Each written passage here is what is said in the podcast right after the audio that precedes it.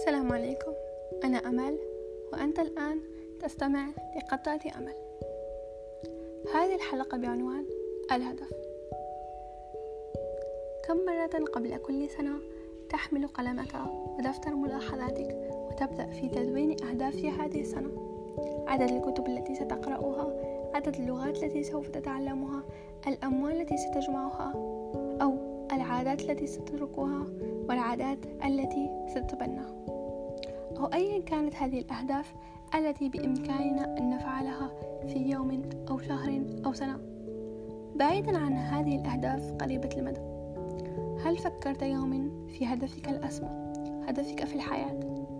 لطالما استوقفني هذا السؤال من أنا ومن أكون؟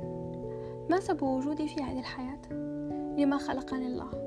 كيف هي حياتي بعد سنوات؟ ومحاولة الإجابة عن هذا السؤال يكون كمحاولة حل أحجية صعبة أو حل معادلة رياضية في الامتحان. وأنت هل قمت بحل هذه الأحجية أو ما زلت تفكر أو لم تدرك أصلا أن هناك أحجية عليك حلها؟ من وجهة نظري هناك ثلاث أنواع من الناس. النوع الأول الذين وجدوا أهدافهم ويحاولون بلوغها. النوع الثاني الذين لم يجدوا هدفهم ولكنهم يبحثون عنه. النوع الثالث الذين يمشون على حافة الحياة ويعيشون رتابة دون وجهة أو طريق أو هدف يحاولون وصوله. وفي كل حال الحالات بلوغ هذا الهدف يمني عليك أن تكون هؤلاء الأشخاص ثلاث. كسلم من ثلاث درجات.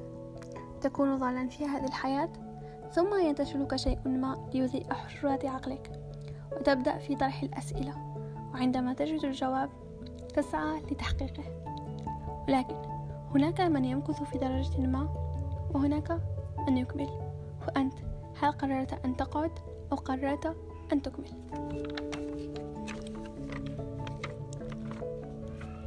إذا كنت من النوع الأول من النوع الذين وجدوا أهدافهم فتذكر. سر نحو هدفك خطوة بخطوة ولا تتسرع أبدا. كن مدركا أن هناك الكثير من التعثرات التي سوف تحاول أن تسقطك. ولكن اعلم أن كل السقطة لم تأتي لتدمرك بل لتقويك. واعلم أيضا أن هدفك مهما كان صعبا إلا أنه ليس مستحيل. لذا لا تفشل. حتى ولو تعرضت للرفض أو للهزيمة أو لكل المشاكل اعلم أن طريق الحلم شائك. تمشي عليه وأنت حافي القدمين. تنزف وتنزف حتى تبلغ خط النهاية.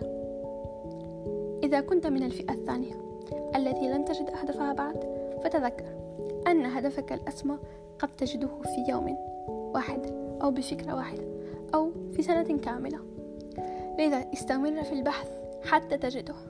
ولكي تجده عليك أن تغذي عقلك.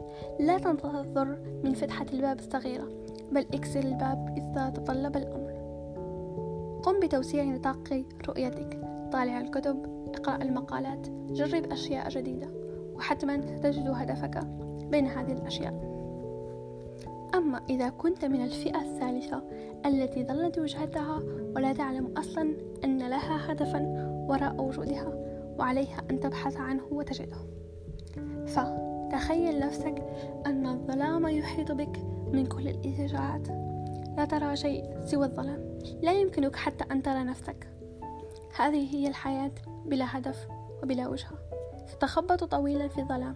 ولكن عندما تدرك أن هناك سبب لوجودك وهناك دور في الحياة لك أكبر مما تتصور سيشعل الفانوس لينير طريقك.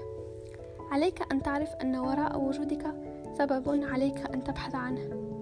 لم تغلق لتعيش وتتذوق مرارة ورتابة الأيام. تعيش اليوم كأنه الغد وتعيش الغد كأنه البارحة.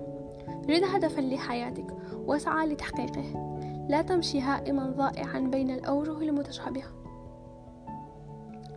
في الأخير الهدف يصنع لك عالمك الخاص العالم الذي تحلم به العالم الذي يشردك من تشابه هذا العالم. الهدف يحقق لك توازن وسعادة كنت تحلم بها. كلنا نريد السعادة ولكن وجود الهدف يحقق لنا تلك السعادة. الأهداف وجدت لتعطينا الشعور بأهميتنا وغايتنا والشعور أن بإمكاننا إحداث تغيير في العالم مهما كان بسيطا. الأمر بين يديك أنت إما أن تجد الهدف أو أن تبقى هائما. دمتم سالمين.